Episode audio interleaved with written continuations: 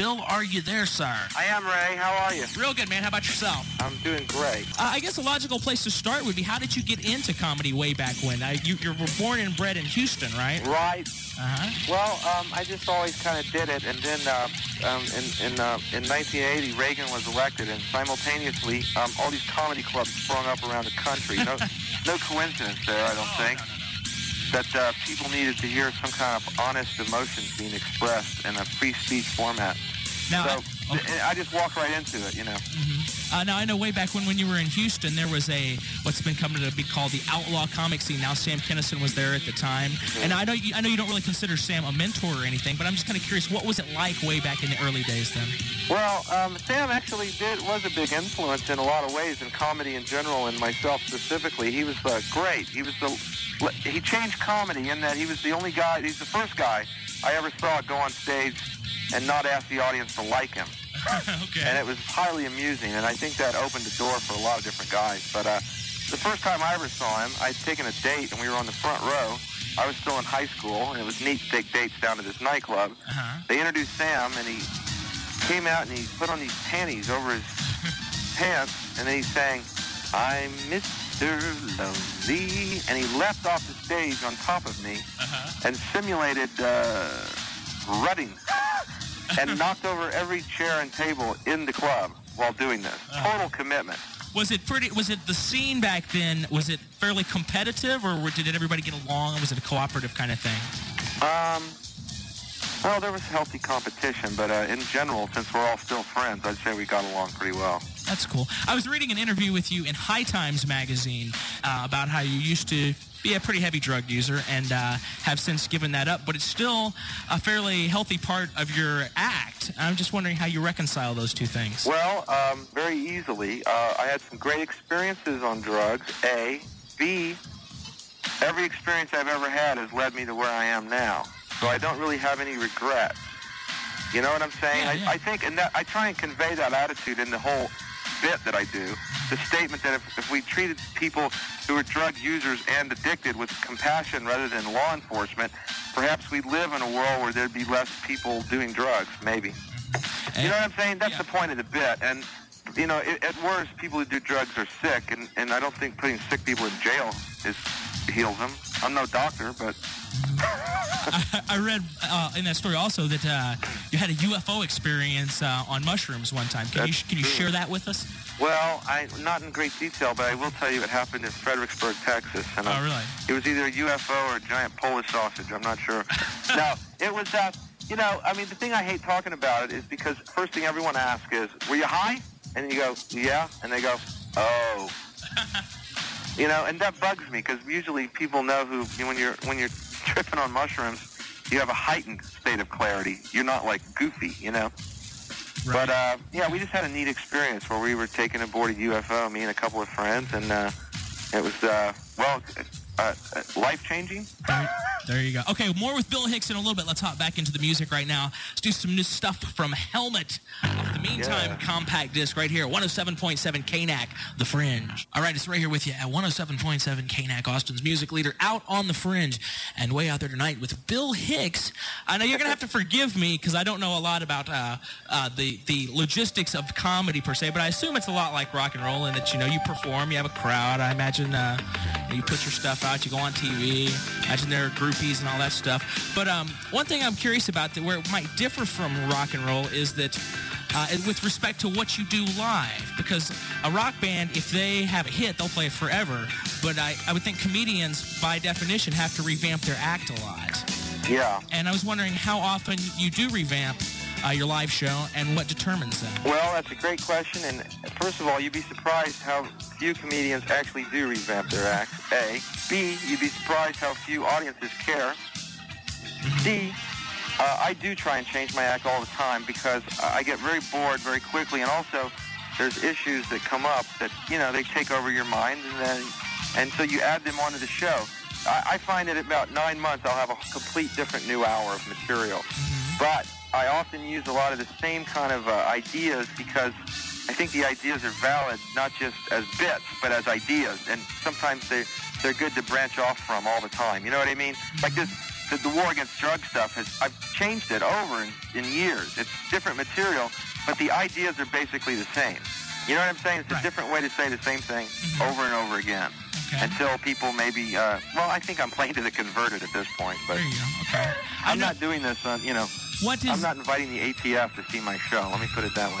The thing I'm kind of talking about now is uh, the, the real power behind the throne. I don't really get into specific political jokes about personalities because I think it's a smokescreen. There's powers behind the throne, such as the mainstream media, and Uh, how they exert their power by showing you the information they want you to see. You know, in democracy, the only way to have power is to control information.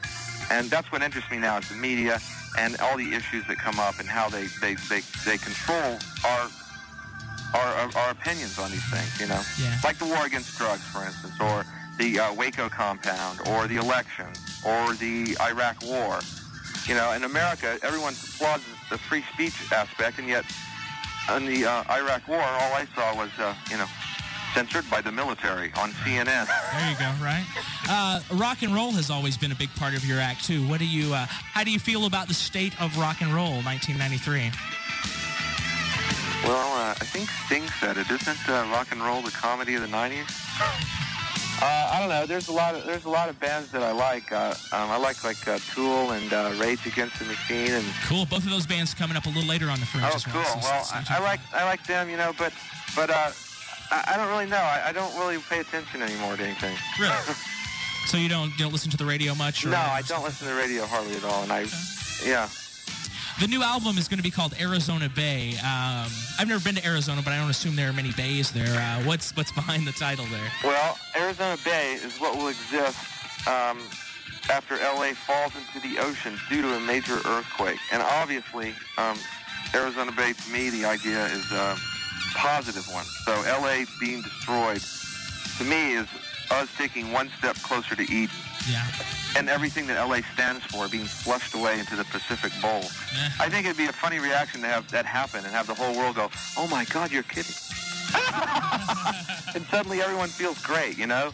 Suddenly all the geeks aren't yelling into the airwaves, you know, and Studs is off the air, and American Gladiators are all gone, and, yeah, and birds is. start chirping again. And all right. More with Bill Hicks here in a little bit. Let's hop back into the music right now, though. Uh, let's do some Tool just around the corner, and we're going to explain the infamous Bill Hicks Tool connection here in a bit. It's The Fringe, the loudest two hours on Austin Radio. Joined tonight by comedian Bill Hicks, who's performing tomorrow night at The Laugh Stop. Now, there's two shows tomorrow night. The eight thirty show has already been sold out, but you can get tickets for the ten thirty show. Now, Bill, I was reading the liner notes to the Tool compact disc Undertow, which just came out, and of course Tool's been uh, long a staple here on the Fringe, and I was looking at their notes about their inspirations, and they cited you as an inspiration. Isn't that something? I, I was surprised as well, um, and Maynard, the singer in Tool, sent me um, a tape a while back uh-huh. and a note saying that he liked my work, and uh, it, we started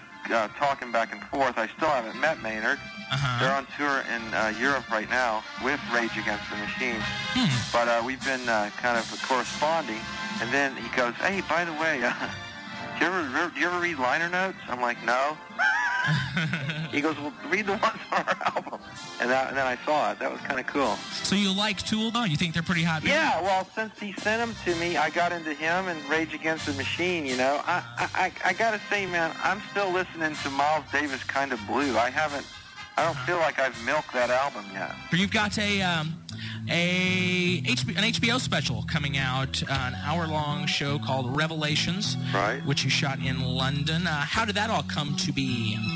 Well, I, I did. That was the culmination of my second tour of the United Kingdom, which we did twenty-three dates all over um, Ireland, Scotland, Wales, and England, and we ended up at the Dominion Theatre in London, and we decided that we had to... Uh, to uh, film it, and we got H B O to do it, and it was kind of funny. They they looked at the final product, and they're like, yeah, we like it a lot, but, you know, if you'd done it closer to the States or in the States, we would have uh, put our two cents in on how it should look. And we were like, yeah, that's why we did it overseas, you know? Okay. It doesn't look like every other H B O show. It looks like a movie. Oh, there you go. It doesn't have those stupid audience insert shots, you know, where you see, like, ooh, wow, the people from Milwaukee think he's funny. He must be. Doesn't have any of that. What are some of the topics that you'll be tackling on that? Well, we uh, same thing. Look, man, all I talk about is san- a sane point, uh, sane point of view versus an insane point of view. Freedom, freedom, and more freedom. That's what I think. I that's what I believe in. And uh, freedom, everything should be free. That's it. Something else that you're working on, Bill, is a uh, T V series in England, right? Yeah, we're starting that in uh, the new year called Counts of the Netherworld. That must be quite an undertaking. Well, it's it's taken a couple of years to come up with the idea and really um, focus focus in on it and call it the show and figure out what it is. But it's based on what it's based on is me and my friends and all the people I know who I talk to late at night. We always call up and in reference to everything we've seen that day on T V go, is it just me or does this suck? And I think that's the audience. Is there any chance that that'll be aired in the United States at all? Well, I um, I hope to um, sell it back to H B O and make them pay through the nose for it. But right now, uh, looking at the drivel that American television is ninety-nine point nine percent of the time, I uh, I don't even want Americans to be involved in it. They're just, they don't get it, and they, they, I think it can be sold back. I'm kind of doing the Hendrix thing now. I've, I've had happen in England in two years what has not happened here in twelve, you know? Right. So you're going to stick with your guns and what works then, huh? Yeah, exactly. Exactly. It's a great idea, and it's very funny and stupid and over the top. And um, basically, I came up with the idea when I saw uh, Jay Leno and Dennis Miller take over these talk shows, and I went, geez, all these young guys are doing their best to put on the Merv Griffin show. What's going on? Okay. And that's when we came out with Counts of the Netherworld. one oh seven point seven K-N A C, uh, joined by Bill Hicks once again. Now, Bill, you have a musical project. You're a singer-songwriter, and uh, you have a group called Marblehead Johnson. Have, is that something that you pursue uh, pretty heartily, or is it just like a hobby for you? Well, we, we only did uh, one one um, um, cassette of Marblehead Johnson music, and it kind of evolved instantaneously into Arizona Bay, which is a comedy album, but it's scored entirely with music.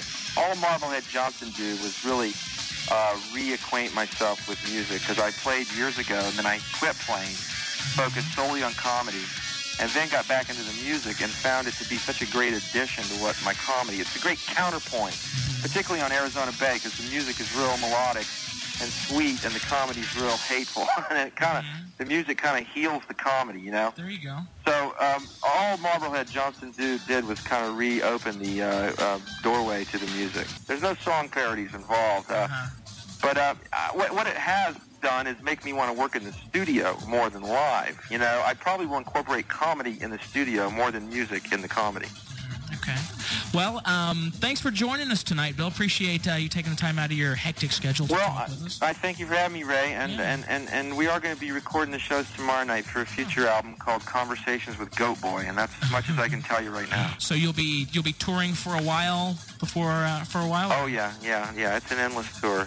I guess it doesn't really. It's not really the same as a musical tour where you've got to have a bunch of stagehands and everything. I guess you can do it at your own pace, pretty much, right? Yeah, yeah, yeah. I just keep traveling around. You know, I'm pretty much. I have to become zen-like about it. I don't have any social life. I can prove it in a court of law. Uh, every bit of my money is I write off taxes because there's no social life. I actually, someone gave me a plastic plant to put in my apartment, right? And I went on the road and I left the curtains open and the heat, the sun beamed through the window and melted the plant. I can't even keep plastic plants, Ray. So you shouldn't get a plastic dog or anything. That wouldn't be, wouldn't be very good. All right, thanks for joining us tonight, Bill. We'll see you tomorrow evening right. out at the Laugh Stop.